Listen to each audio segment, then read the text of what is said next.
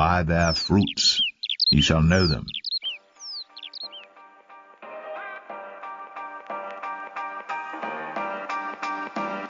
By, by, by, by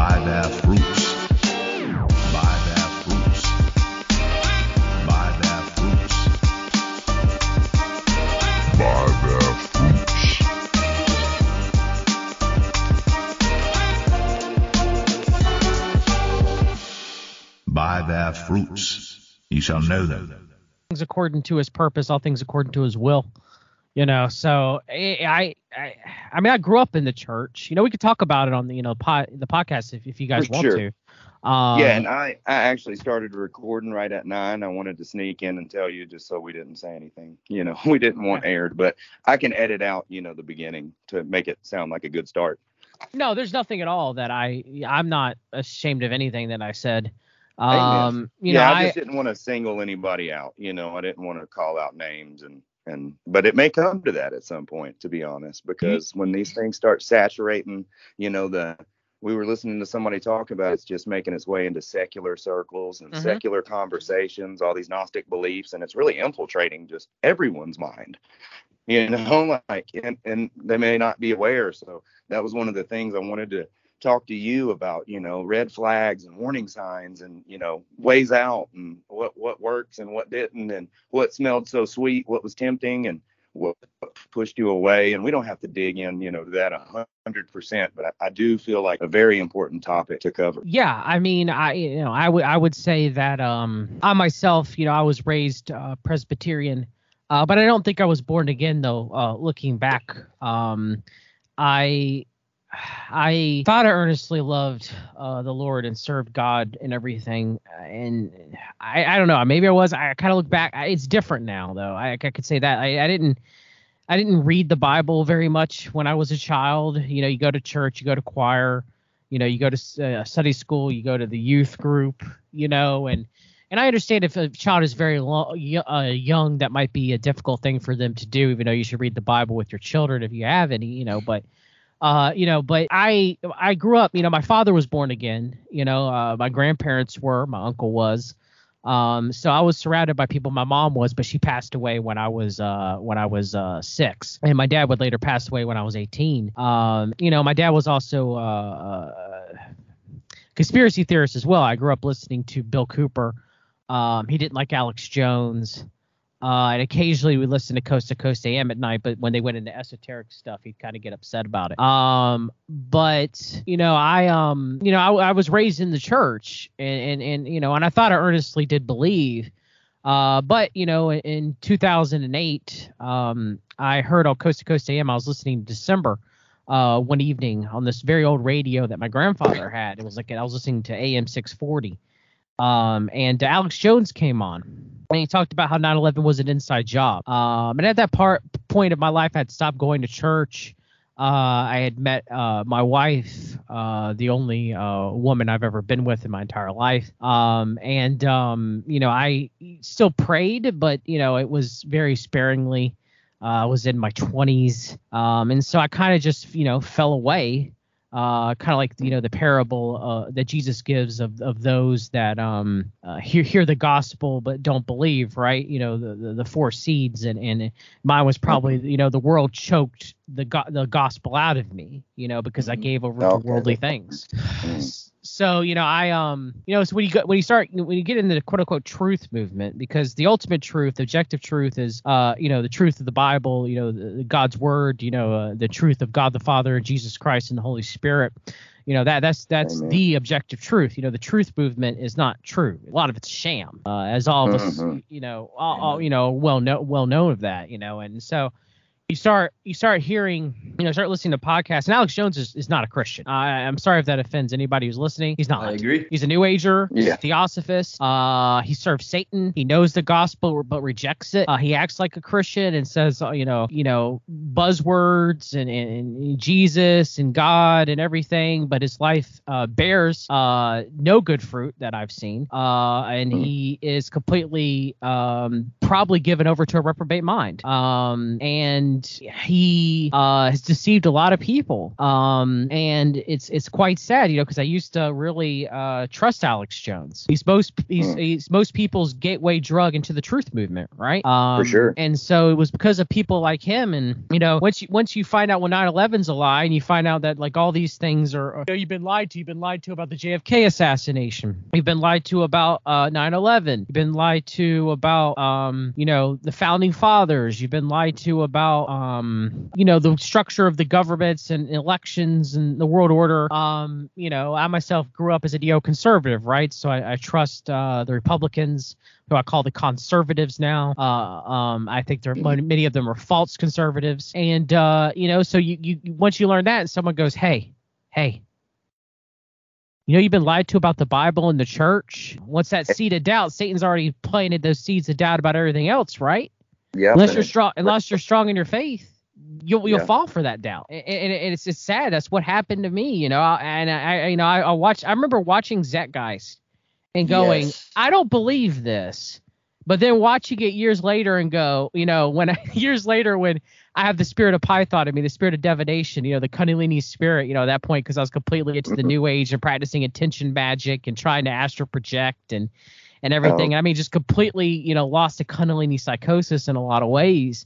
You know, Yeah. I remember, you know, listening to, uh, you know, watching Zeitgeist again as a universalist, you know, and be like, oh yeah, this is so true, you know, and, and it's not, it's not Yeah. true. It's a, it's a bunch of bunk. No, Yeah, I was gonna say, like you and me, we kind of have that similar bra- background where, you know, I was caught up in all that stuff as well, and I ended up watching Zeitgeist before I ever, you know, read the Bible for myself or anything. And it was talking about for the first 10 minutes of this truther movie, you know, uh, it basically takes that much that time, the first 10 minutes of the whole clip, to, to plant that that seed of, of, doubt in your mind that the Bible is just you know the uh, rehashed pagan pagan myths and that Jesus is the sun in the sky and the 12 disciples of the 12 constellations and this and that and then like shortly after like a week after my buddy came over and he had uh we had watched uh Age of Deceit by Gonzo Shimura Face Like the Sun on YouTube Age of Deceit and it brought up the movie Zeitgeist and I don't believe it was by chance I believe that God earnestly knew that I was seeking for the truth and obviously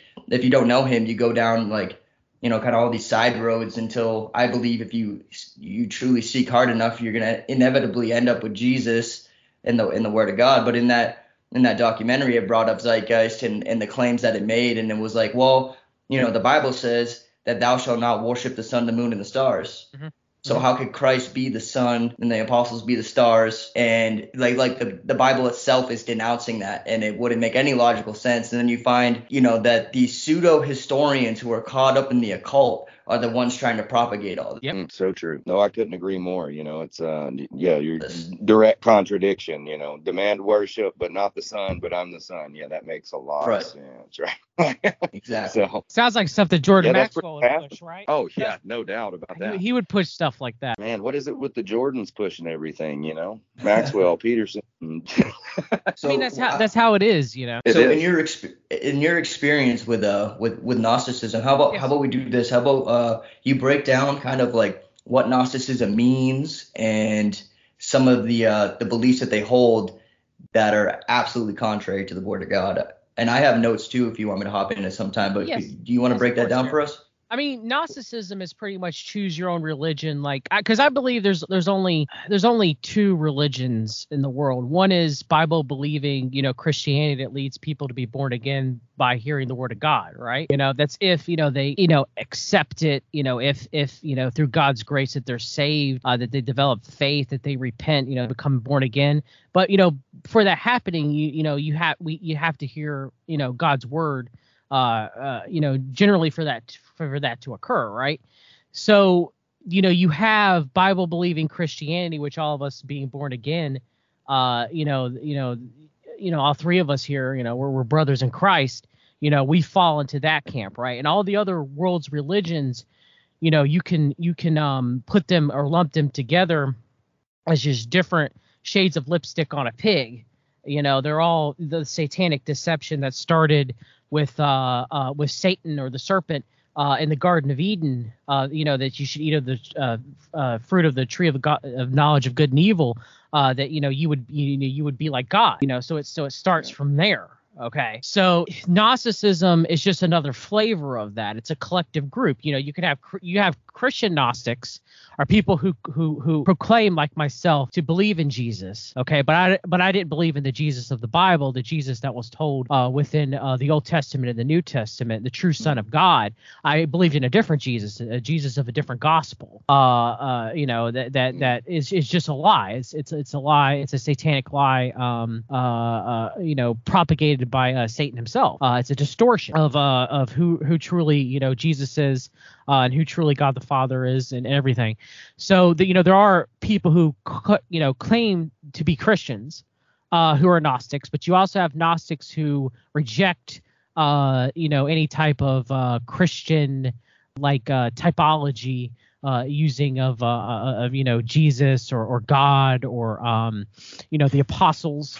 Um, and so you have kind of like Gnosticism in and of itself isn't necessarily uh, has Christian, you know, Christian overtones. Uh, but you know, there are branches of Gnosticism uh, that do. It's just it's just a distortion of, of true Bible believing Christianity. Uh, right. They so, use similar terminology. Yes. In a lot of their explanations. Yes. That's very, kind of what we were very much directly, huh, Jeremy? What's that? I said that's kind of what we were dealing with on that other interview directly was yeah. some keywords, you know, buzzword kind of stuff, but then like just the craziest, the craziest thought processes came directly after, you know, yeah. Yeshua insert garb, you know. yeah, yeah. Equals Osiris. It's like what? Yeah, yeah it's yeah. a lot of that, you know, and so it's kind of like a blending. It's choose your own religion. It's pretty much what it I is. Whatever. That, there's no objective truth. It's all subjective truth, you know. Yeah. Nope. I've never heard it put that way, but I, I have to agree. It's like build a bear for your religion. Like so you, you don't you, you, don't like this? Throw this out. Yeah. You know, yeah. it's either it's either the word of God is the word of God or it's not the word of God. You know, now all of us uh, here believe it is. You know, but yep. it, it, so they kind of pick and choose. Oh, I don't like, th-. and I was the same way. I oh, I don't like this. Like I even made my own scripture listing of scriptures of, of books in the Bible that I thought should have been included in canon and Gnostic books that should have been included. It was choose your own, you know, canon of the Bible, you know. Right. And yeah. and a lot of Gnostics do that, you know. Um, so you know, Gnosticism existed. They say late first century. It could be before then. Uh, you could have had Jewish. There's Jewish Gnosticism or Jewish influence of Gnosticism too as well. Um, and so pretty much, you know, the Gnostics believe in since they were a varied group. It wasn't like you know one central group of teaching or doctrine. It's just you know because it says it was choose your own you know religion structure. You know, choose your own beliefs, choose your own subjective truth um, there's a lot of differentiation, you know, and they didn't agree. It wasn't uh, like a central uh, doctrine. And so, you know, they may had many different uh, beliefs. You had many different uh, sects of Gnostics. You had the the Abel Gnostics, uh, the Abelians, uh, the Sethians.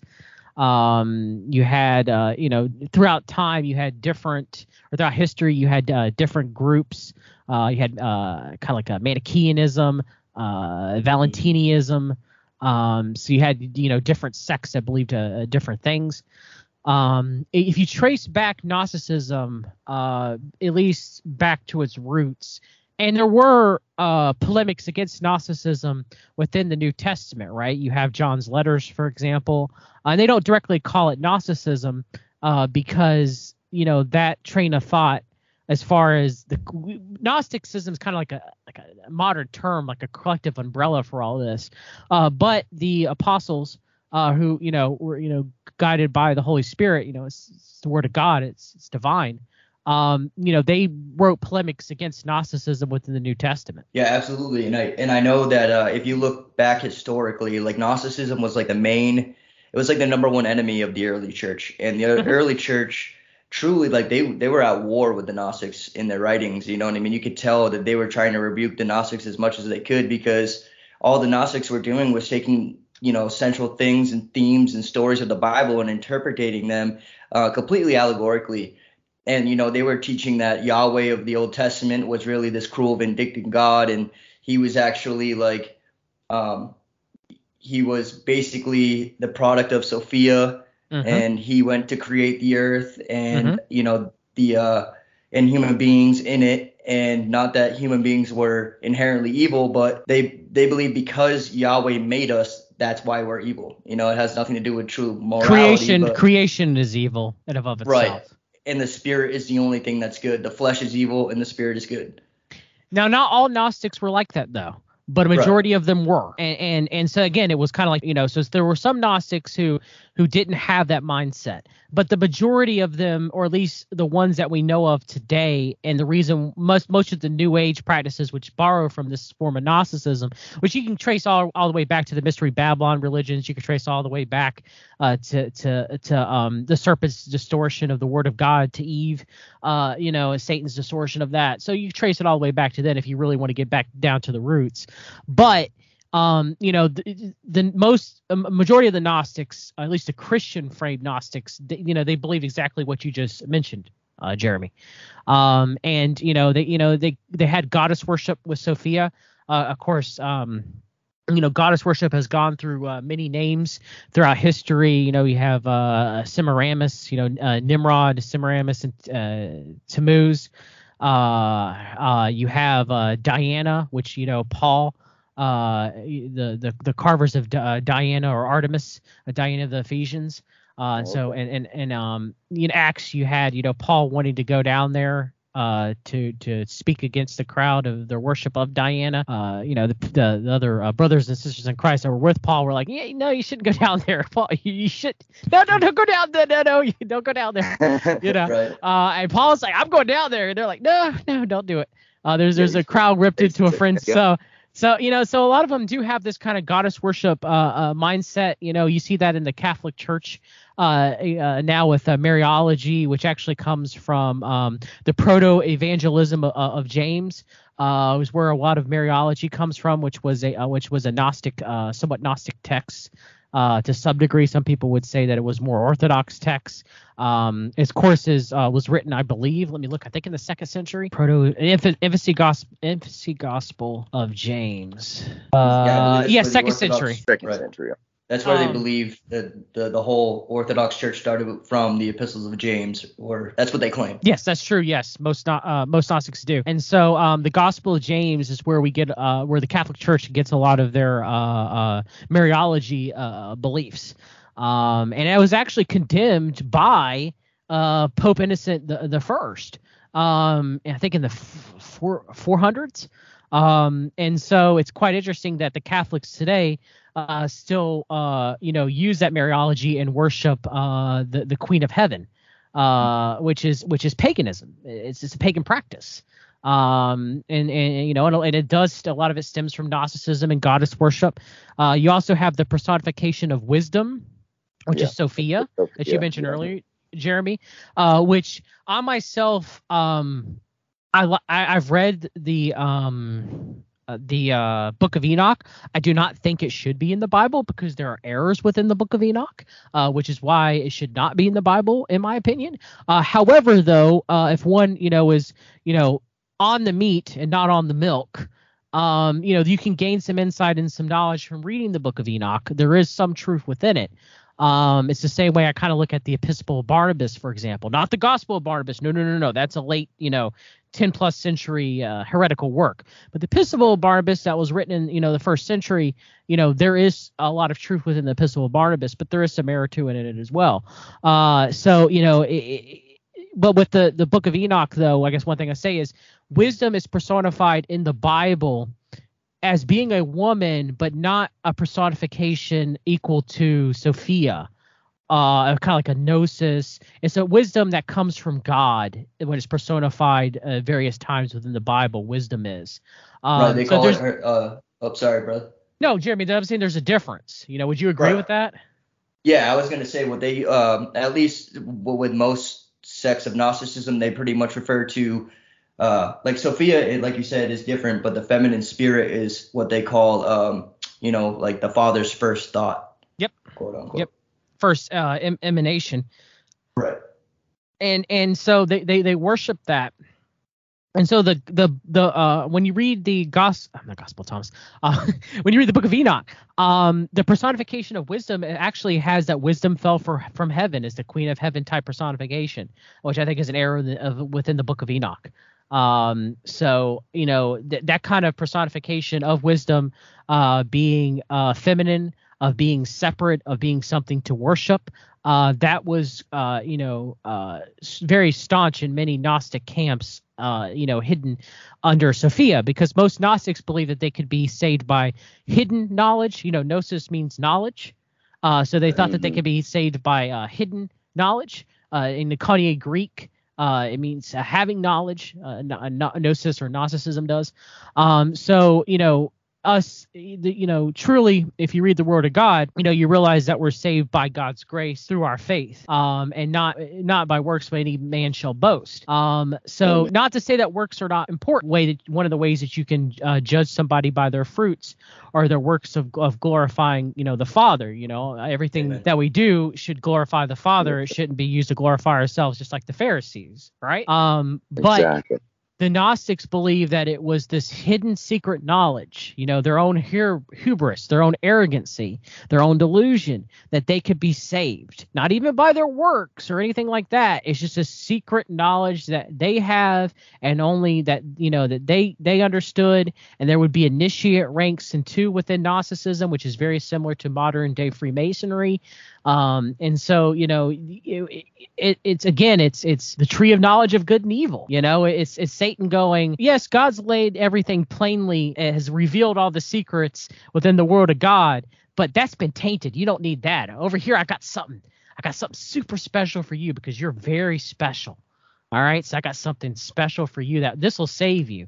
You know, worry about this hidden secret knowledge that the world and the church and all the evil world order, all they've hid, you know, hid this from you, the Vatican, you know, but don't don't go over there and don't read the the Bible, don't read the Word of God because there's no truth in there.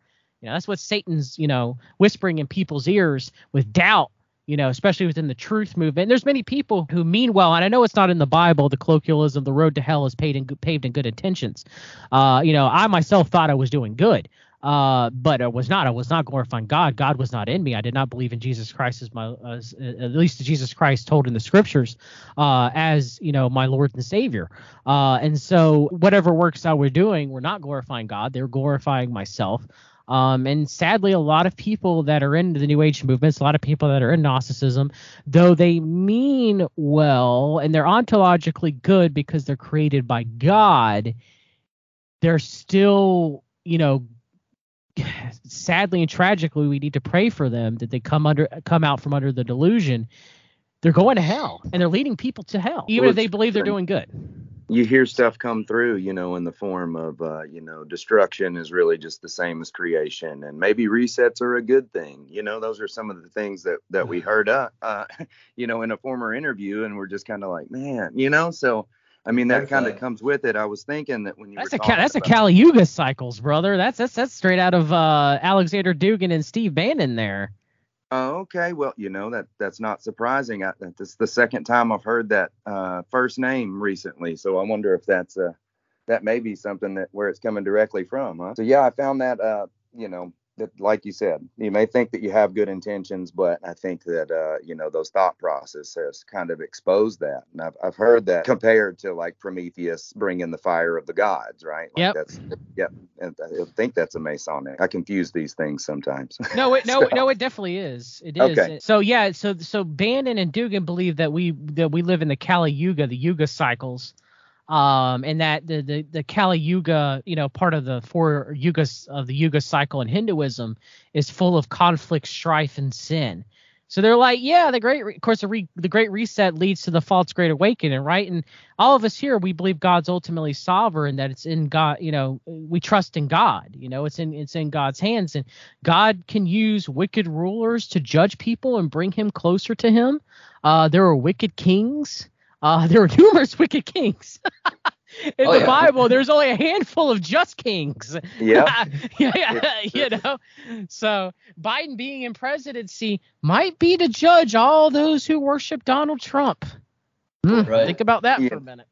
No doubt. Well, I mean, you know, they do say that the absolute power corrupts absolutely, you know. So I think if you didn't have the spirit of God within you and you had all that unlimited power, then it kind of makes sense how you kind of end up with the, you know, that same thing over and over. So uh, you know, I think it's important. That's why we need that spirit of discernment and need to get familiar with the voice of God. You know, He says that my sheep will know my voice, right? And so we need to learn that voice because a lot of the things that are going to get thrown at us by the world, you know, they may sound tempting, they may smell sweet, they they are somewhat seductive. Like you said, they lure you in with that, hey, you're special. Let me tell you something nobody else knows. You know, all that stuff to uh, you know someone that was not discerning with the word of god you know they could easily we, how many times have people got caught up like you said you know they think that they're quoting the bible and it's nowhere to be found. The road to hell's paved with good intentions. Money is the root of all evil you know. Uh, it's just those little twisted variations and we saw that with the temptation of christ in the wilderness you know that twisted scripture you know sounds like a, a 80s punk band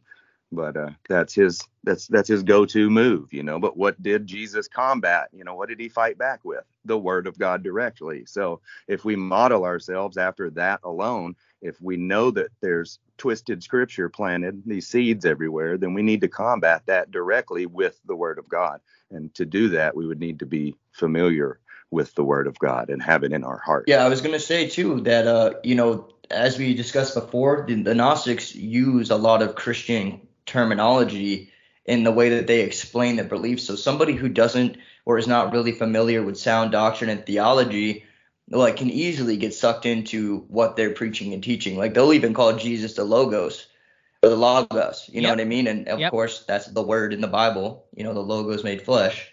And but what they don't understand, and usually what the Gnostics leave out until somebody is like uh, biting the worm, so to speak, is that in their belief, Jesus is the highest God of the lesser gods. So he is still a created being from the Father, from the Father. And then it, it kind of like snowballs from there on what they believe about Jesus.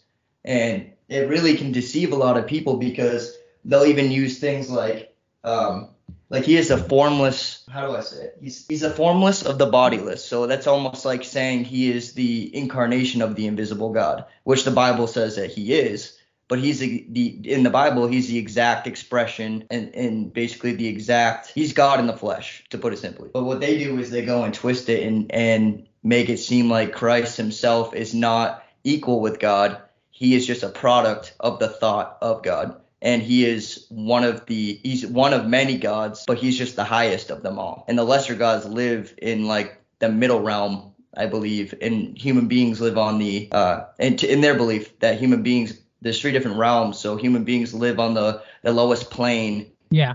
and then the lesser gods live on the middle plane, and then above that is uh the father and the the the thought which they call the feminine spirit. And the archons, so- they call the lesser gods the archons. Yes. Right. Oh, okay And they I've heard call that So as they call is an archon. they call the fallen god uh you know who the, the, the god whom, Demiurge? whom we worship the demiurge um that that's in their in their mindset that we worship the demiurge um which is and also did you, jeremy did you, were, were, when you were you know in the new age uh belief system yourself did you know did you um there's a big difference between the gnostics tell you that th- there's one true God, their one true God is unknowable. You can't have a personal relationship uh, with uh, their God.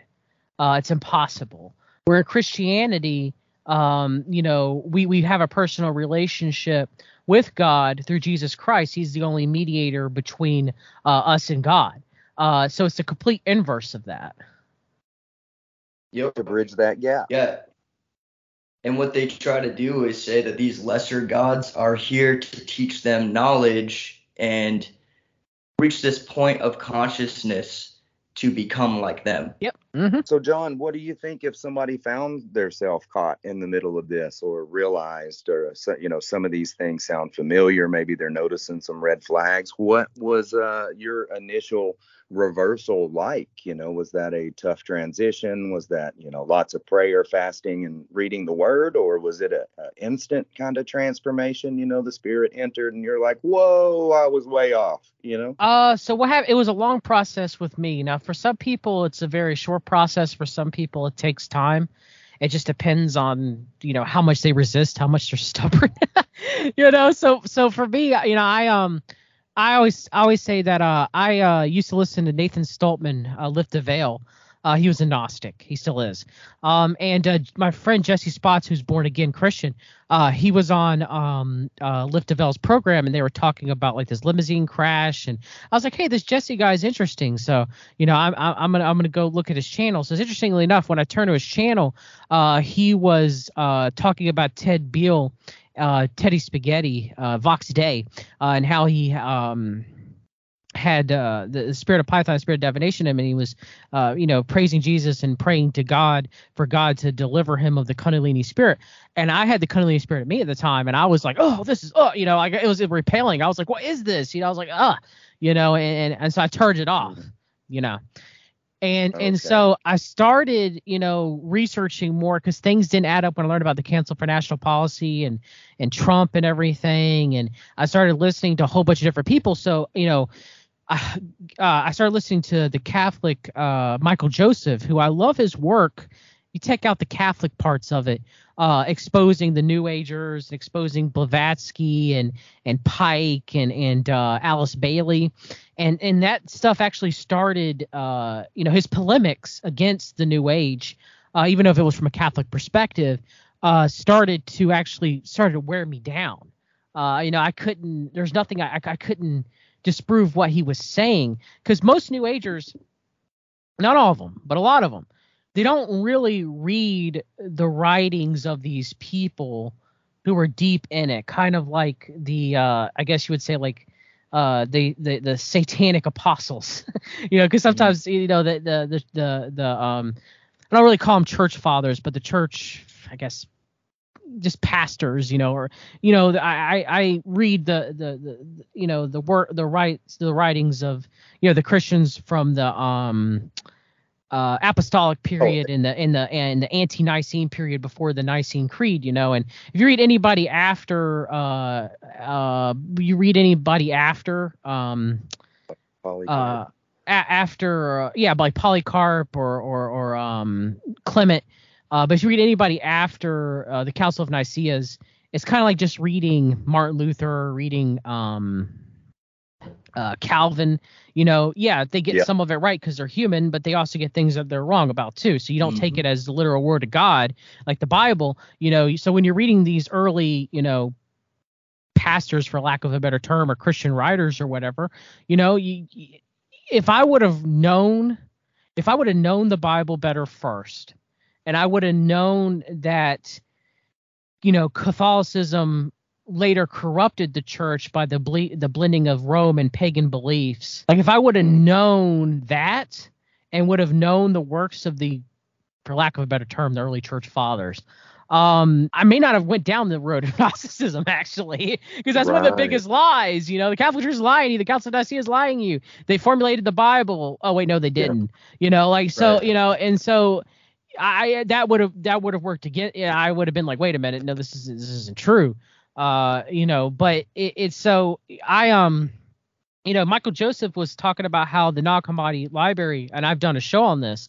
Uh, the Nag Hammadi library uh, uh, digs uh the the translations the pro the, the the the the pushing of the Nag of the the Gnostic scriptures well that's all done by the Rockefeller Foundation Mm. You know, Elaine Pagels, you know, who's, written numerous numerous Gnostic books that I've read.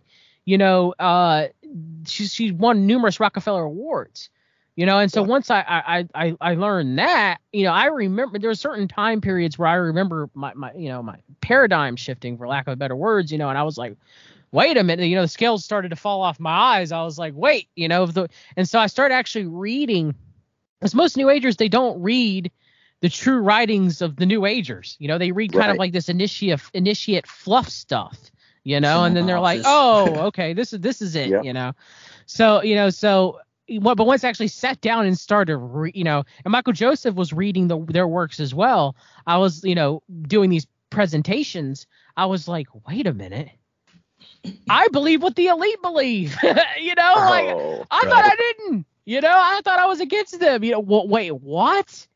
And that's when it started. You know, I was like, wait a minute, something so is not right here.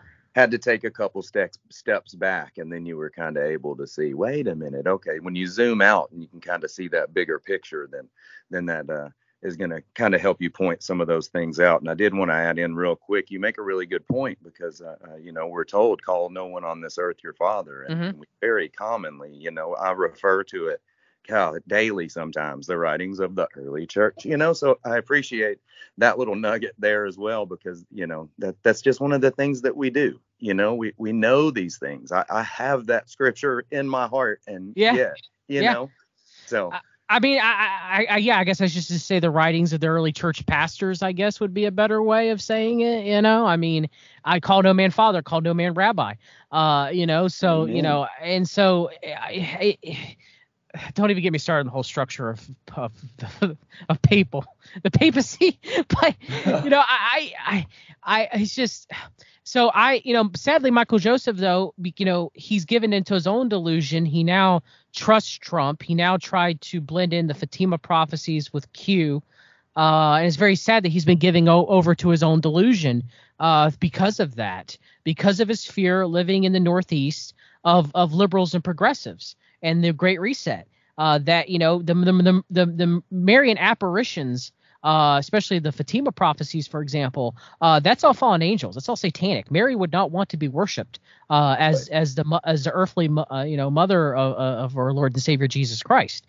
Uh, you know even angels uh, say not you know well the fallen angels demand worship, but you know God's you know true angels and non-falling angels you know they're they're they're They're like, messengers "Hey, and servants up, of God don't just that." like you and I don't yeah don't do that. So Mary would be the same thing. Mary would be like no no no no no you don't don't pray to me. What are you, what are you doing? Yep. You know. Um, Same with any of the saints they try to venerate. You know what I mean? Mm-hmm, mm-hmm, They know mhm. they know the word better. Yeah, very much, Yeah. very much so, Jeremy. So, I- so that you know, so but the you know the Marian apparition says we'll build this you know church, this f you know worship Ephesus to Mary, you know, and it's like, wait, wait a minute, that's satanic, you know. So that's sadly, your Michael, takeaway sa- yeah, that's it. And sadly, Michael Joseph's been given given to that, but God used him to pull me out of it.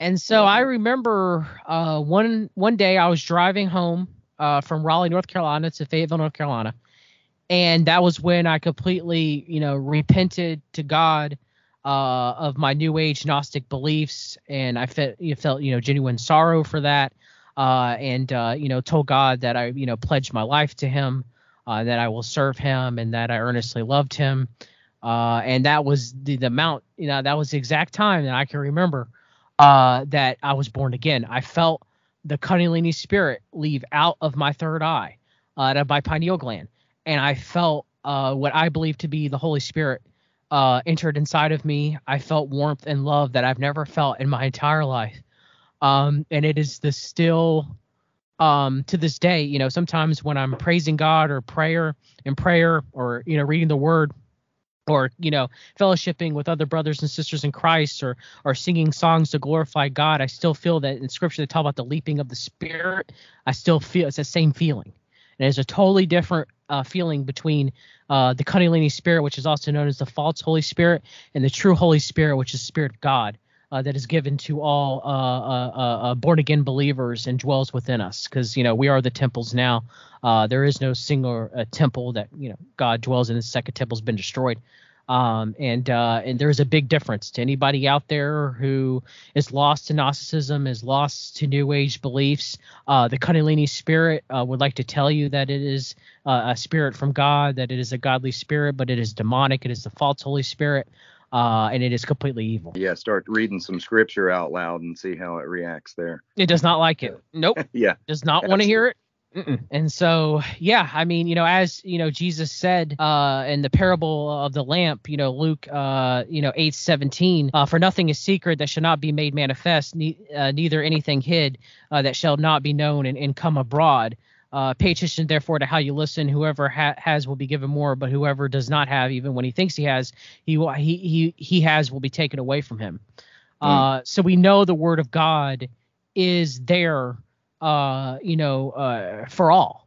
Um, and nothing is hidden within the word of God. It's all been laid bare. Uh, we might not understand it completely fully, You know, uh, you know, many of us have uh, different interpretations of secondary doctrine, uh, the end times, as far as the Book of Revelation. You know, all born again believers uh, you know, believe that Jesus Christ is coming back. There will be a second coming of, you know, and oh, you know, judgment. You don't want to be on the end of the white throne judgment, by the way. you know, and, right. and that, and that Satan will be cast into the outer darkness, into hell, into the lake of fire. Uh, but as far as eschatology concerned, of of of, of a uh, rapture or you know what yeah, part of the tribulation or anything like that. I, let me get your opinion. One thing I thought about this, you guys. I want to ask you all about this is I believe that there is such discourse and disagreement about that because only God knows when Jesus is going to return. So since it's not completely set in, you know, as far as it, not one person can, the reason why we have disagreements about the revelation of Jesus Christ is be, is because of that because no one could say this is when exactly it's going to happen and this is exactly how it's going to happen or, or am i off in that mindset well, i'd say that yeah i was uh, i'd say that like that there are in scripture there are clear um almost like I, I guess i'll call them guidelines of when Christ is going to return, but not like the day or the hour. But we have, you know, like Christ saying directly after the tribulation or after the last trump or, you know, things like that that kind of allude to whether he's going to come back at the end of the tribulation or before or in the middle. Yes. You know what I mean? I so I think that there's guidelines and it's important to, to to read it in that way because as I've said and many other people have said, like say you believe in a pre-trib rapture, but you're not sure, uh, it's just what you've been taught. It's like you're it's better to be, be prepared for going through that tribulation. A hundred percent agree with you, Jeremy. I, not, I myself yeah. am a pre-wrath uh, Amen. But, me too. Yep. But I completely Same. anybody who preaches a pre-tribulation rapture, do not fall away if that does not occur. Okay, right. be prepared anyway. You know, I will say this: if a pre-tribulation raptures, all glory to God. yeah, right. Yeah, I'm not gonna have to suffer as much as I think I'm gonna have to. you know, well, but but I've but heard yeah. it said, you know, prep prep prep for the uh prep for the trib, but pray for the rapture. you know, like, it seems about right. Yes, I agree with that. but yeah. yeah. I think we do need to be prepared, and I think that you're you are right because that is going to create a, a, lot of confusion when it doesn't go down the way that mainstream uh, Christianity has pretty much you know prepped everyone to expect. So I think there is a lot of infighting uh, caused by you know dates and and names and you know unfortunately, you know, we find just the the the smallest little things to to divide mm. over, you know, and and some things it does matter. Don't get me wrong, and a, a lot of things does matter. If you're misrepresenting the word of God, misquoting scripture intentionally or directly to try to sway someone to believe your points, then then that is deceptive and that that's a whole nother thing. But, Very much so. Yeah. But I mean someone yeah. could be someone could be born again and believe in a pre-tribulation rapture, and I disagree with them. Uh I, I mean there's a possibility of of, of, of post wrath you know, I mean, there's possibility, you know, that we have to survive and persevere to the very end. Uh, you know, I, I myself believe in a pre-wrath rapture. Uh, but you know, if that doesn't happen, then I'm going to endure as long as God keeps me here on the earth. If we truly are living in the end times, you know, so it, it is what it is. Um, but I agree that anybody who discusses the rapture, uh, you know, if it, it, even us, even us as being pre-wrath, uh, we should say, well, it may may not happen that way because it's eschatology, you know, and and and and and you know, there are people there there's set belief structures that we have of whether you could judge somebody by their fruits, right? You could test their spirit of whether or not they truly are born again, if they truly are, um, you know, walking with God and Jesus, or if they're not, uh, you know, and so you know, eschatology, you know, eh, it, it, I myself consider it to be secondary doctrine, but I would say there's certain caveats. Um, I don't think some a symbolic a, a symbolic way of interpreting interpreting Revelation completely like a completely symbolic way. I don't see that as being Bible, you know, scripture based. Uh, not to say that there isn't, you know, symbol symbological interpretations that can be taken out of the Book of Revelation, but I mean as a whole. Right. Um, and also have very strong issues with full preterism that Jesus Christ has already uh, has already returned. Uh, I I also think that that is also um, I that's not sound doctrine at all. Uh, not not I what what is I guess not to go on an eschatological rant, but any any way else you guys look at it or anything? Uh, well, the the way that I, you know, you had brought up the uh, we'll just call them the ante-Nicene, church fathers, right? So they they touched on a like a whole lot of things, including like as a collective, they believe that we'd go through the tribulation.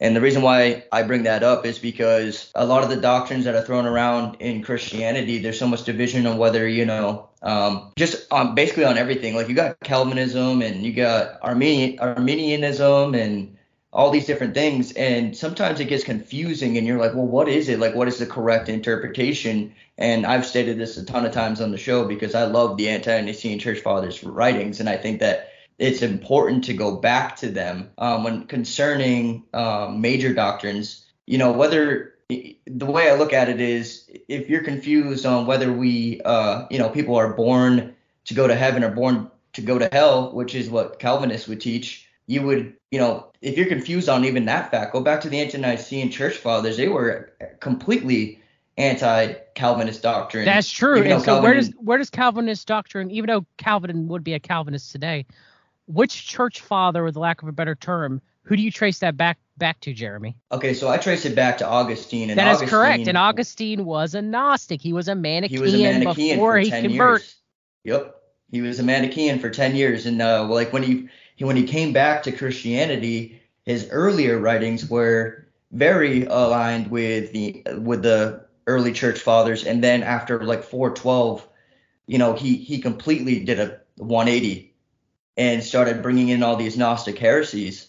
And then, you know, free will started like slowly fading away from the church and theistic uh, determinism was brought in and their their interpretation of, you know, predestination and uh, you know, limited atonement and all these things basically can be traced back to Augustine for the most most of them anyway. And then his beliefs that he brought in, which are clearly Gnostic, would be traced as a Gnostic, as a former Gnostic. Okay, you and I both. All right. I see it clear as day in Calvinism, especially hyper Calvinism, yes. clear as day that pretty much that they believe that it is like the game of the Sims. Okay, it's a simulation. Okay, and God controls every single. And, I, and look, we all here believe that God is completely sovereign, okay?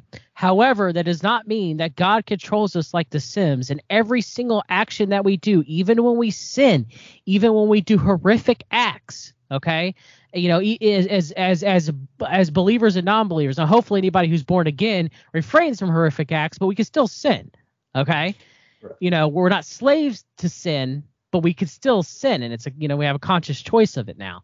But but however, however, you know, someone like James White, who I love his exposure on Gnosticism and New Age beliefs. However, his doctrine as a as a Calvinist is not anything that I believe. Now, I will say this: I do believe James White is born again, and my Calvinist brothers and sisters, I do believe there are born again Calvinists. I, I think I think they're messed up on doctrine, you know, uh, yeah. but but I do believe that you know there I and I've met them, you know, and and and and and so it is that Gnostic belief that you know God puppets you no matter what you do if it's going to the um fridge to get a vanilla ice cream uh, you had no choice in that whatsoever, just as much as you had no choice uh, uh, uh of raping somebody or or murdering somebody.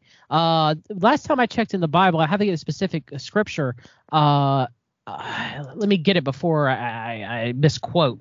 but I guess the paraphrase pretty much is, is is you know God doesn't you know look upon sin.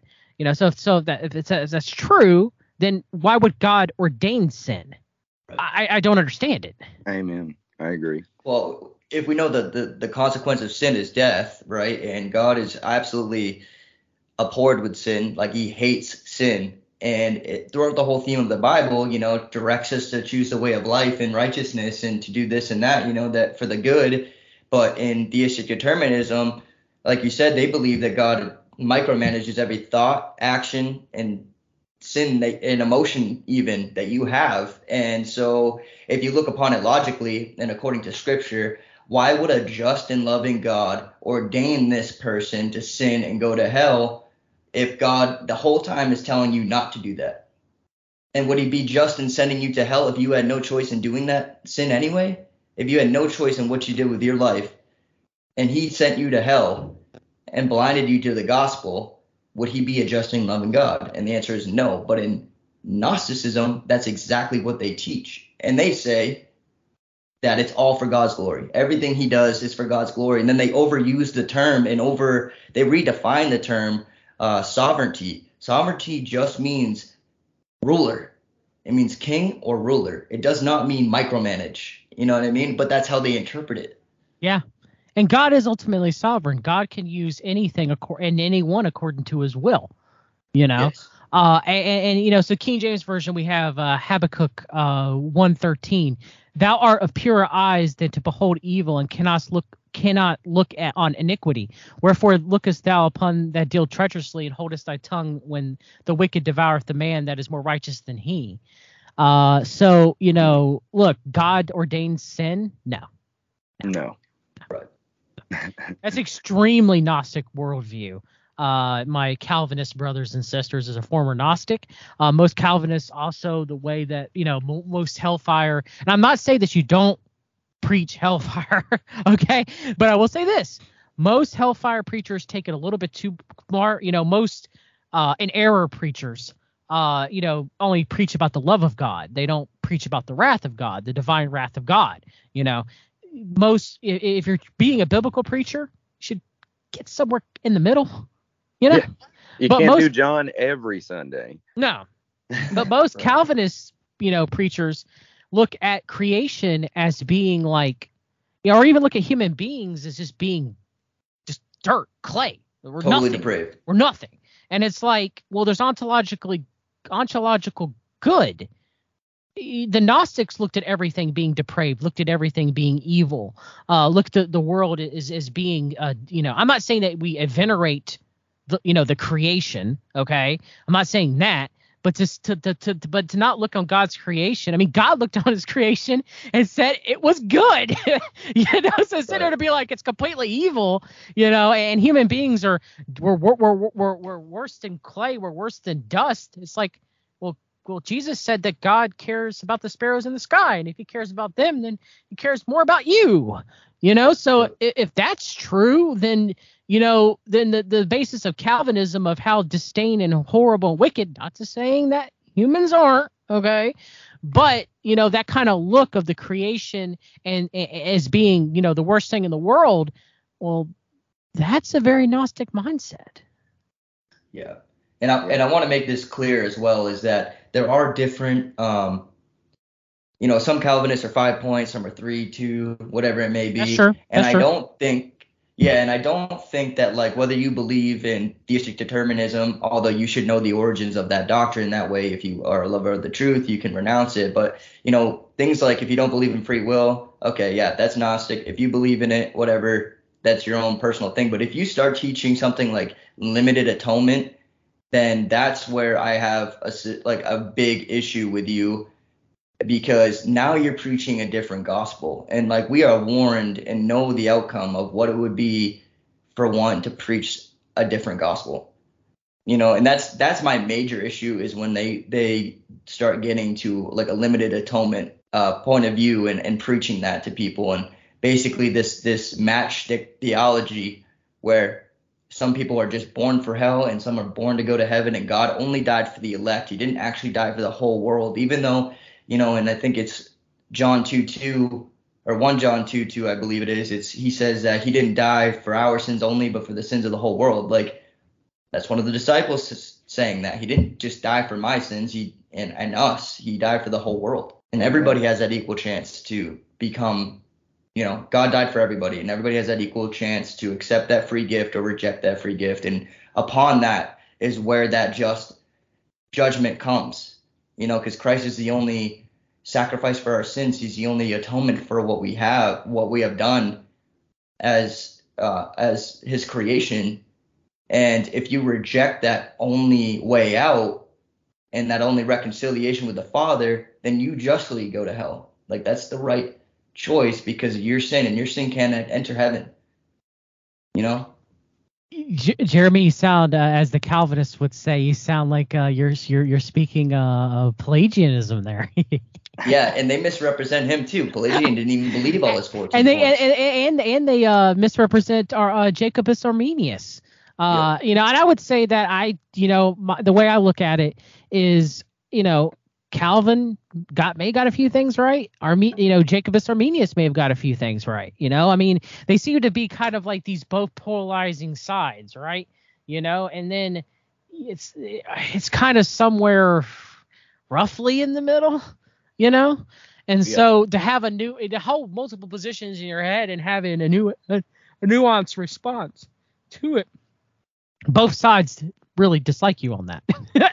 you know? yeah, so it it goes- is it is what it is you know so i guess uh, they they would yell they would yell at me and they go john you're, you're partially a pelagian and you're you know most calvinists would say you're you're you're you're getting in the heaven but you're barely just getting in you know Right. and i'm like oh thanks thanks. yeah, and that's where I say, look, man, like if you have a, i- i- if you really want to know the truth on on these specific uh, topics in in theology, go look at the early church fathers because if you go back to uh, Polycarp and Ignatius and um, uh, Clement of Rome, they were direct disciples of the apostles, and they taught what they had learned from the apostles themselves to their own disciples, and this un- unbroken chain for 300 years. So it, you can logically conclude that if they preached, uh, if they interpreted uh, predestination different than what the Calvinists do, who do you think's right? You know, if this doctrine comes Yeah. 400 years after, and they weren't taught by the the apostles themselves as the early church was, then you have to come to this logical conclusion. But you can go back to topics like free will or original sin and all these things that are highly debated in the church, and they've they've talked about it. You know, all the early church fathers pretty much touched on these things. And jeremy where do you stand on uh, is the ones that we should look at. where do you stand on total depravity or original sin Uh, I, I for total depravity, I don't believe that we were. I mean, if you believe in total depravity, then you have to go back to original sin anyway. yeah that's true But- yes Uh, but I believe, as the early church fathers taught, that original sin is not. It's not even. It's not biblical. Believed is Hmm. that it's through our own choices. It's through our own actions that caused us to become more and more depraved. But we also had the ability to do good. We had the ability to make that choice to do good or to do bad. We weren't completely depraved. interesting Even. God gives us that choice. You know what I mean? He says, uh, today choose to choose a path of righteousness. You know, don't go in the way of death. Paraphrasing. So he Hmm. told us to choose and to give us that choice on which way to go. You know what I mean? So obviously we have some ounce of good in us. We can't be totally depraved. so do you believe in limited depravity then or no depravity Uh, I believe we're depraved. Depra- well, I believe that we had influences to become more and more dep- depraved. I wouldn't. I don't know if I would categorize Option- myself in either of those groups, but what's that? I said optional depravity. Well, I think that we have an inclin- inclination towards sin, but especially when the fallen angels came down, and like as the Book of Enoch teaches, that they taught us more wicked things. Mhm. You know, everything that was basically wicked. Swords and wars. and They how influenced us. guys, Art of seductiveness. right, abortion, all that stuff. I think that influenced mankind to make even worse decisions than we were making. But I believe that, you know, I use it for my example too. Is before I was saved, I did good things for people that obviously those good things don't save you. But I have examples where I would help the poor, not to make myself feel better or to do it for some but sort of but you weren't glorifying god felt- when you were doing that though right, but I was not glorifying God when I was doing it. Mhm. Exactly. because you have, because you have ontological Testament- good, so you are able to do good works. They just don't glorify God. They, you know, ultimately, Right. sadly, even if you're doing it what you think is the purest intentions, you still are glorifying yourself in that Right. action.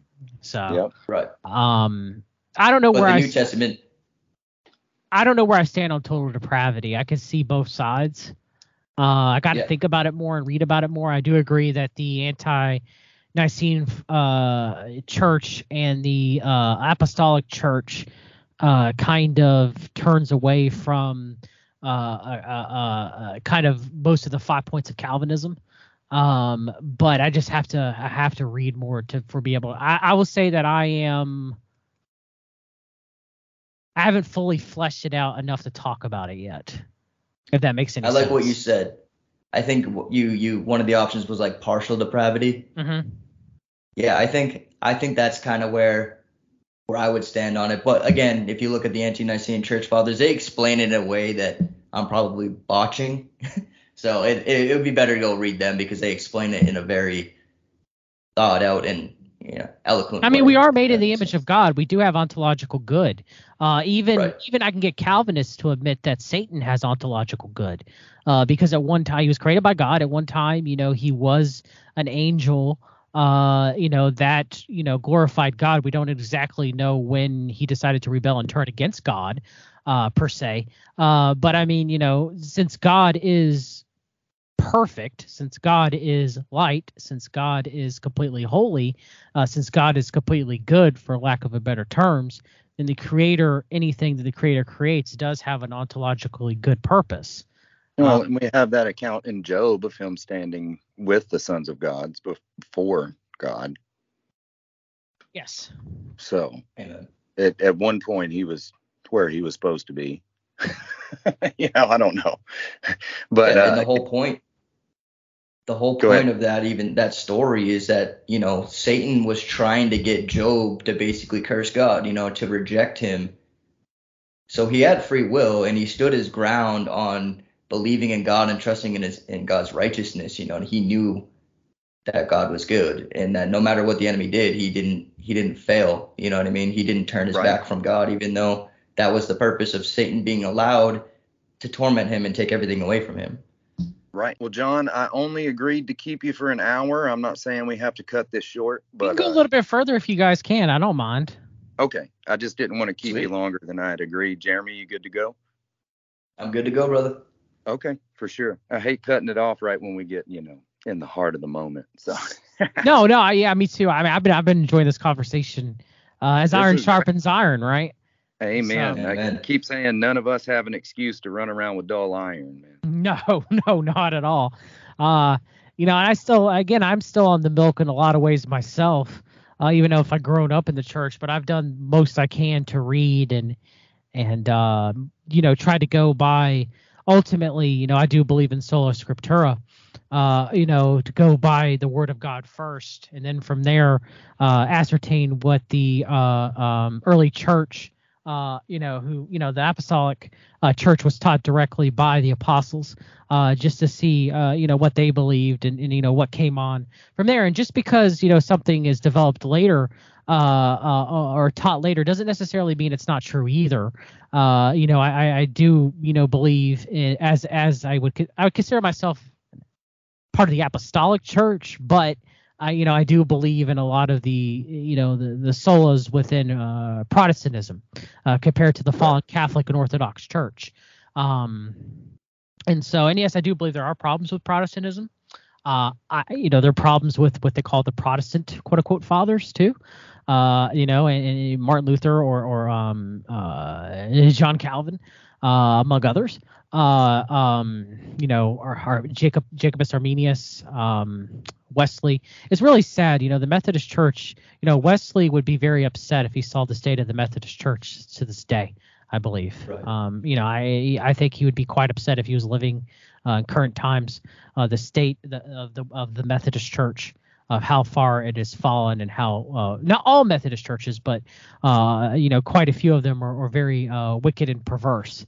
Um, and uh, you know, the pushing of LG, LG Q B, BT, you know, uh, plus whatever, you know, having transsexual uh quote unquote pastors or, or you know it's just it's just it's not it's not good. It's not it's not good fruit um so you know it's it's it's you know it's quite sad you know and and, and there's a lot of division you know there's division uh throughout uh the church and um you know i don't know it's it's uh, it's something that i don't think will be rectified to the very end and uh you know and you know i do believe god always does keep a remnant i think that is biblical uh, uh of true Mhm. believers uh, throughout throughout the Bible. Um, and that's the same to this day. You know, there are people who earnestly believe in and trust in God, right? So it's it's sad. You know, I, I myself go to an independent Baptist church. Um, my pastor, God bless him, has kind of a Calvinist mindset. uh, but you know, he he's softened up on some things. Uh, and uh, one of my good friends is the uh, kind of like almost associate pastor there. Uh, God put him in my life to lead me back to Christ too as well. His name is uh, Thomas Quackenbush. Um, and uh, you know, God used me uh, with my health knowledge to um, to relieve him of his uh, Crohn's disease. Um, so you know, it, it, he um, he he him and I have numerous theological discussions, and we kind of see eye to eye. Uh, you know, and we kind of just kind of sometimes just you know when we hear hyper Calvinists speak at our church, you know, we kind of just like shake our heads and we're just like, no.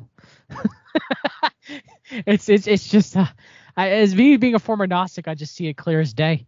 Calvinism is just you know it, there's a lot of Gnostic influence in it, a lot of Gnostic influence in the writings of John Calvin, you know, and but I mean there's certain things that you know I I I believe in a believer's baptism. I would assume you guys do as well, right?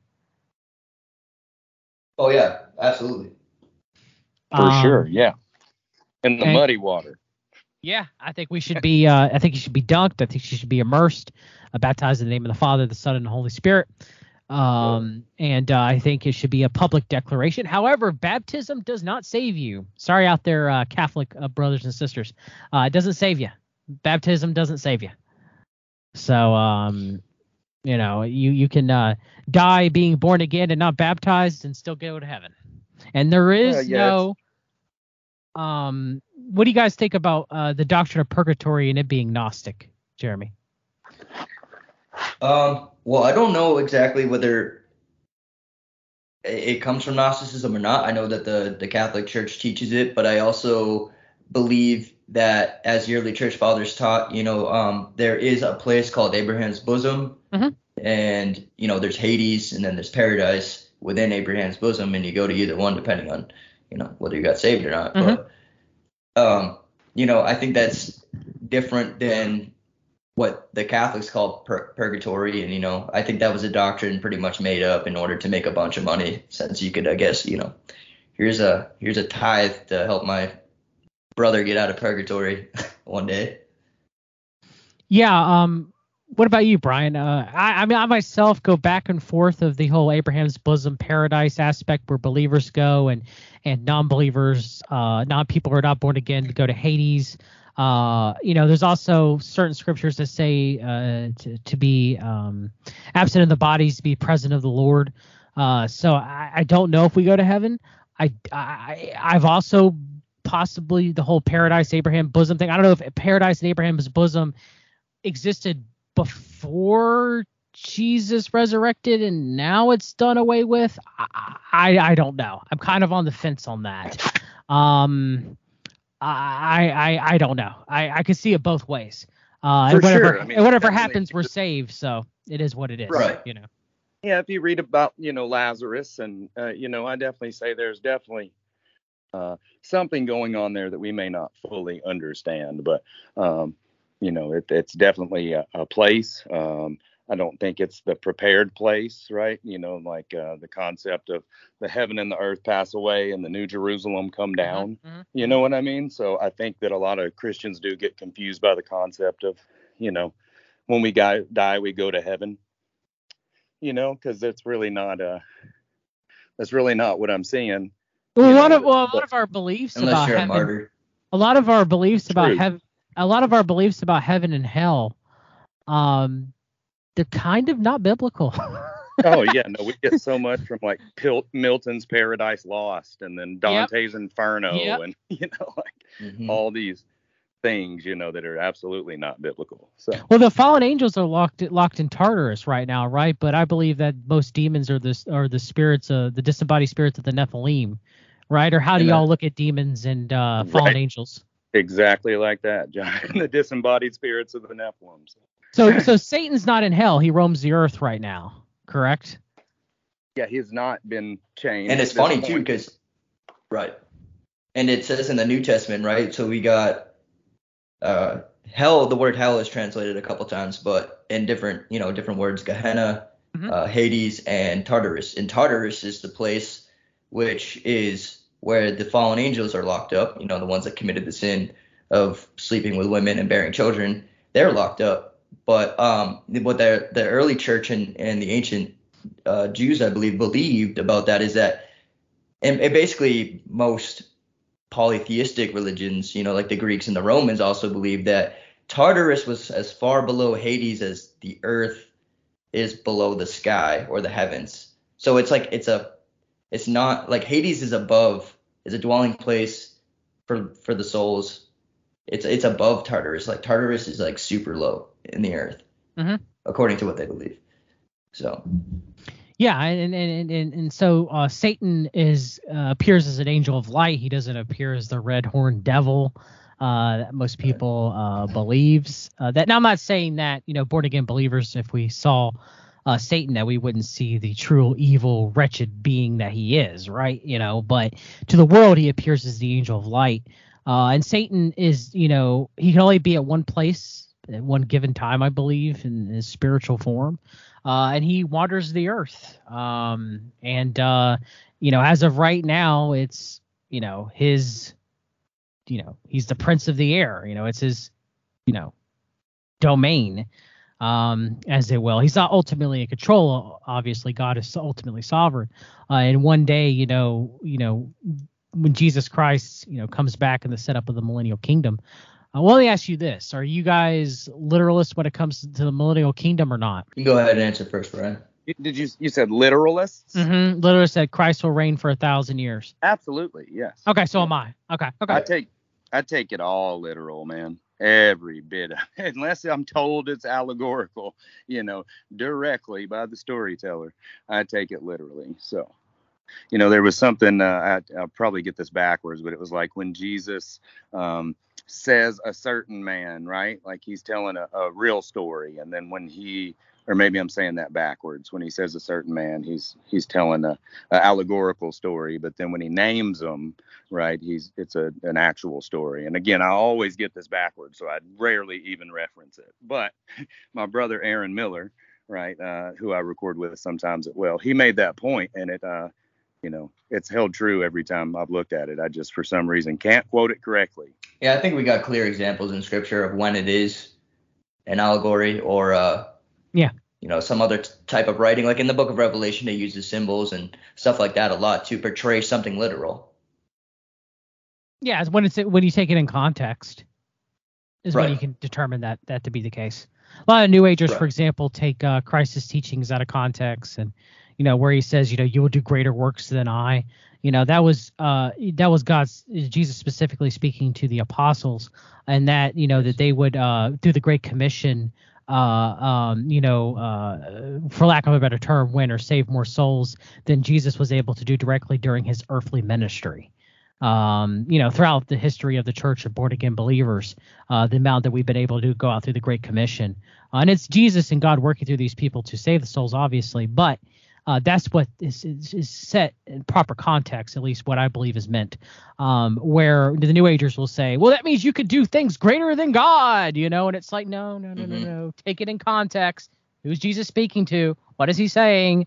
You know, but and the and the way I've always interpreted that is just exactly the way you said it. You know, like at that time when uh, uh before Jesus died and rose rose again, uh, like basically people had to go to Jesus like directly for healing and to touch his garment or whatever it may be. You know what I mean? They they pretty much had to go to him. But now that we also, uh, you know, that the disciples uh, got this great commission and they were they were able to walk in the power of God, like not that they were God, but they were able to walk and heal people and, and glorify God and spread the gospel. Yep. Like it was like God was working through more than one meet person in order to accomplish his will instead of people d- coming directly to Jesus to receive all these things. You know what I mean? Yep. So I would assume you guys aren't cessationists as far as gifts are concerned. In the sense that that basically that that we have the gifts today. Yes. Uh, personally, I believe that we still have the, the Oh, gifts today. So you're not a cessationist. I'm not either. I still believe the gifts exist as well. I don't believe speaking in Okay, tongues cool. is what people think Same it is, here. though. Uh, most of the as the, the the showing of speaking in tongues are people interacting with the Kundalini spirit. speaking in tongues Oh, yeah, is just there's- speaking in different languages and being able to understand and interpret what the person says. Uh, you Yeah, know, There's exactly. absolutely some some confusion in the mega churches in some of those areas. you know, yeah, angel yeah. flakes and gold from heaven and divinity Well, cards. angel dust. You know what I mean? but we know so well, right? The enemy takes everything that is of God and tries to twist it and use it for worldly purposes. So it doesn't, it's no surprise, right? That of course we still have the gifts, and then of course we're going to have uh, those without trying to mimic and mock. So Yeah, and then, um, one last thing is, how do you guys feel about um, one thing I always thought about is James uh, into James, uh, I think it's James five, um, where he, you know he talks about the elders praying about people being ill, uh, and stuff like that, and everything kind of lays out the groundwork. I think it's I think it's uh, James five, yeah, it is. So um, you know, one thing I've always read that too is is about the anointing of the oil and praying of of the elders of the church and stuff like that and everything. Most people say that's physical sickness, but when you read it in context, at least I believe so, and my pastor actually preached about this, it seems to be about anybody who's who's dealing with spiritual sickness, anybody who's having doubts, anybody who's having, you know, issues with walking with the Lord or whatever. You know, that that seems to be, you know, what that is, you know, alluding to. Uh, what do you guys think about that? I can actually read the scripture if you want me to, because I have in front of me. But I didn't know yeah, how. yeah, read it for us real quick. yeah. Okay. yes, so. sir. Um, so let's see here. I'll read a little bit beforehand. Uh, so let's see here. James 5:12. But above all, my brothers and sisters, do not swear either by heaven or by earth or with any other oath, but your yes is be, is be, is to be your yes and your no to be no, so that you do not fall under judgment. So that's interesting. We shouldn't. Uh, none of us should join Freemasonry because of that, right? Right. Right. Absolutely. Just the oath alone. Or I would even take this further, and this may upset people. Say the Pledge of Allegiance. Mm-hmm. yeah. Well, yeah, we're kingdom. We're we're you know we're told to be a part, be separate from this kingdom, and Oh yeah, do the you- whole ritual. Put your hand on your heart before you chant. right. Christian, you're, we're, you're pretty Christian, we're Christians first, American citizens second. right. You can't put your allegiance to the worldly system or worldly country over. Or, or I don't even think that you should be able to, you know, step in both boundaries. I think that, you know, as early church fathers thought, like you shouldn't join the military. Wait, wait. You're telling me I can't serve two masters? No, I'm, I'm that's what I'm telling you, Brian. Oh, that's, it. interesting because one thing I've always looked at it is, is didn't Jesus tell the Roman centurion, like the way I've always looked at that is if, if you're doing something that is obviously like, uh, let's say that you're a pornographic actor or actress, for example. you know, that's completely in sin. There's no way to like, uh, you should probably separate yourself from that it. if you're born again and not be, not, not being porn. Okay. It's evil. All right. Right. But if you're a tax collector, for example, as Jesus told the tax collector, uh, collect your taxes, but just don't rip people off. Yeah. And so he told the centurion, you know, do you know, do your orders, just don't go above that. Right. Well, I think So- even uh, in Paul's writings, right, he's like, don't uh, go refuse food at somebody's house, you know. But if they tell you, hey, this was sacrificed to an idol, then yeah, say no, not eating that, buddy. Right. You know what I mean? So I, I think maybe the intention behind the things sometimes does matter as well, but that also goes to it's not what goes into a, a man that defiles a man, but you know what proceeds out of his heart. So I, that's why he was saying that at the time. So I'm not saying that's a blanket statement that makes everything okay, because it's real easy to uh, to view it that way. Uh, apparently, I've heard. Oh no, I mean, I mean, yeah, I mean, th- th- there's, yeah, don't, there, there is some caveats to that. Yeah, uh, alcohol, uh, uh, other things, you Yeah. know, uh, being a glutton, uh, you know, I mean, there are things that that would, but, but yes, I mean, the, the oh man, the Hebrew roots, that's even another to topic on that one. Oh, Uh, but but uh, I guess to finish with James, is anyone among you suffering? Then he must pray. Is anyone cheerful? He is to sing praises. Is anyone among you sick? Then he must call for the elders of the church, and they are to pray over him, anointing him with oil in the name of the Lord. And the prayer of faith will restore the one who is sick, and the Lord will raise him up. And if he has committed sins, they will be forgiven him. Therefore, confess your sins to one another and pray for one another, so that you may be healed. I pray of a righteous person, which is would it which when it is brought about can accomplish much. Elijah was a man with a nature like ours, and he prayed earnestly that it would not rain, and it did not rain on the earth for three years and six months. Then he prayed again, and the sky poured rain, and the earth produces fruit. My brothers and sisters, if anyone among you strays from the truth and someone turns him back, let him know that one has turned a sinner from this error and of his way will save his soul from death and cover a multitude of sins. So oh, yeah, that definitely sounded spiritual. Yes, that, that is. Sickness, my, I believe that is spiritual sickness. You can apply it to physical sickness, but my belief it's spirit is a correct and context interpretation of that passage. I agree, man. That was great now that you said it, you know, because I always thought, you know, like when, when you hear people talk about that passage, they're always like, you know, oh, this person has a cold. Well, bring them to the elders. It's like I don't think that's what it's talking about, but the way that you explained it is is way better, and I, I agree with you. Yeah, if anybody has doubts, if anybody is strayed, you know, away from the truth, you know, if anybody starts, you know, b- you know, believing false doctrine, you know, they start, you know, he, you start getting itching ears, you know. Yeah, those are I all spiritual. No, I think that, sure. I think that's great. No, I'm with you. I'm so glad that you took it there at the end, and I feel like that's the perfect close to to leave people with as well. So. Yes. Uh, and then uh, with that being said, John, we would love to have you back on, man. This has been great. so yes, I'd love to have you guys both on my channel too as well. This has been excellent. I've really enjoyed this. It's it's refreshing to uh, you know, converse with people who are, you know, very strong in their faith and their walk with God, and uh, you know, have taken it very seriously their understanding of God's word. Well, I appreciate that, and I'll go ahead and say we'd be honored to be a part of that. Absolutely. I appreciate that as well. So this has been refreshing. This has been edifying. This has been sharpening. I mean, this is everything I had hoped and more. And and like I said, you know, the way things worked out, you know, we had a pretty big name we were excited to talk to, and and it led to this series of events that put us right here. And and this is the the show that was intended to be published uh okay. you know not the one that was deleted. So that's obvious now if it wasn't uh, the moment that we cut that first one short so. yeah next time i could talk about how tartaria is a satanic lie so uh, get ready for that one. That's a good one. Nice. That'll fall that was right. awesome. Yeah so john i just want to thank you again. So, so that'd be great yeah. Thank you for having me on, and, and, and God bless to both of you. It's it's been an utmost pleasure. Uh, hopefully, you know, we, we, all glory to God, and we're able to to edify and glorify Him uh, with our conversation. And, and, God bless everyone uh, who is listening. And, and you know, and if if if if you don't know Christ, if you don't walk with Him, if you don't believe, you know, just you know, probably you know, if you don't have a Bible, get one. Uh, of course, you know, stay away from certain uh, you know, translations of the Bible, the right like the one. new New Living Translation or the uh, uh, the Message, you know. Uh, but you know, the NS, NASB, the NIV, there's some faults in all of, you know, in some of the translations. However, you know, you could still save people uh, because God has preser- preserved His Word. Um, so you know, just you know, pick up a Bible and uh, you know, just start reading.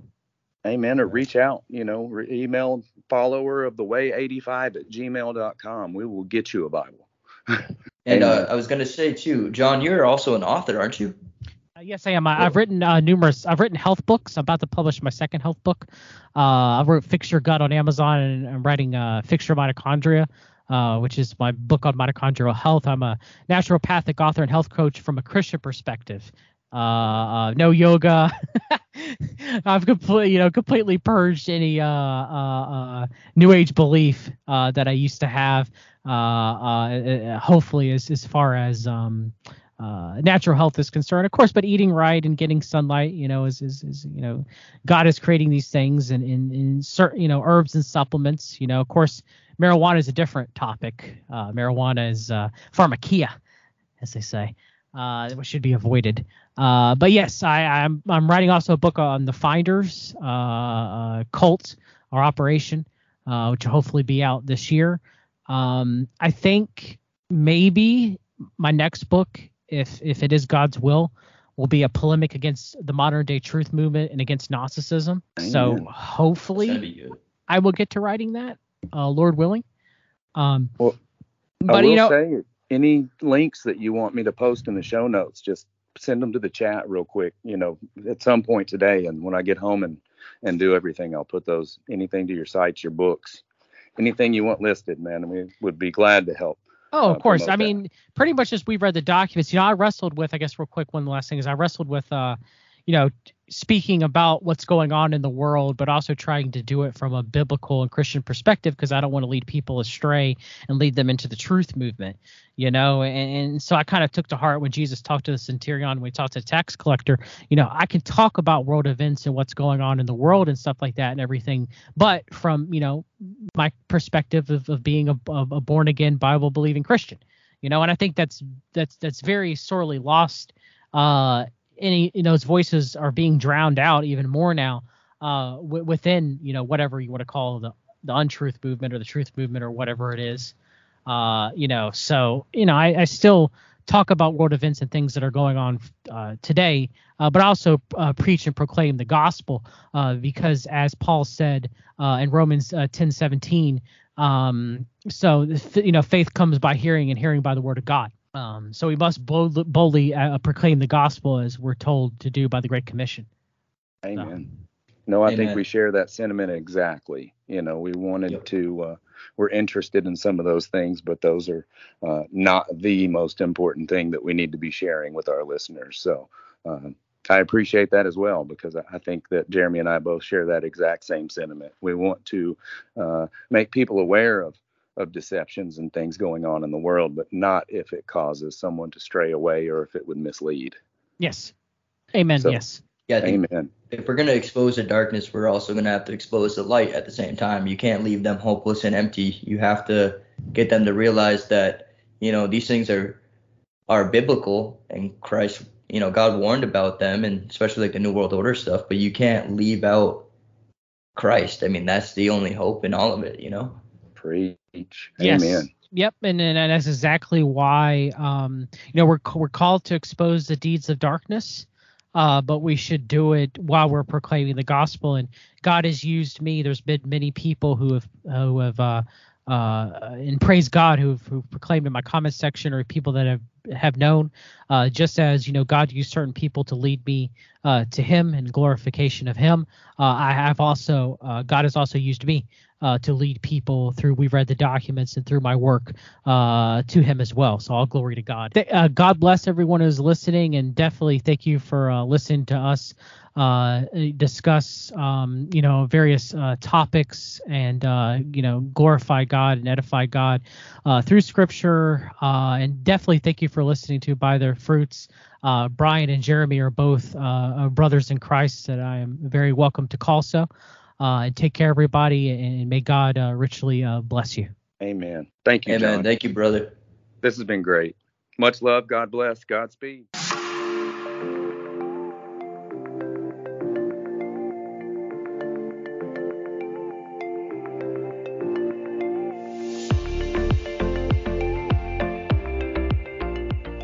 Thank you for listening to By Their Fruits.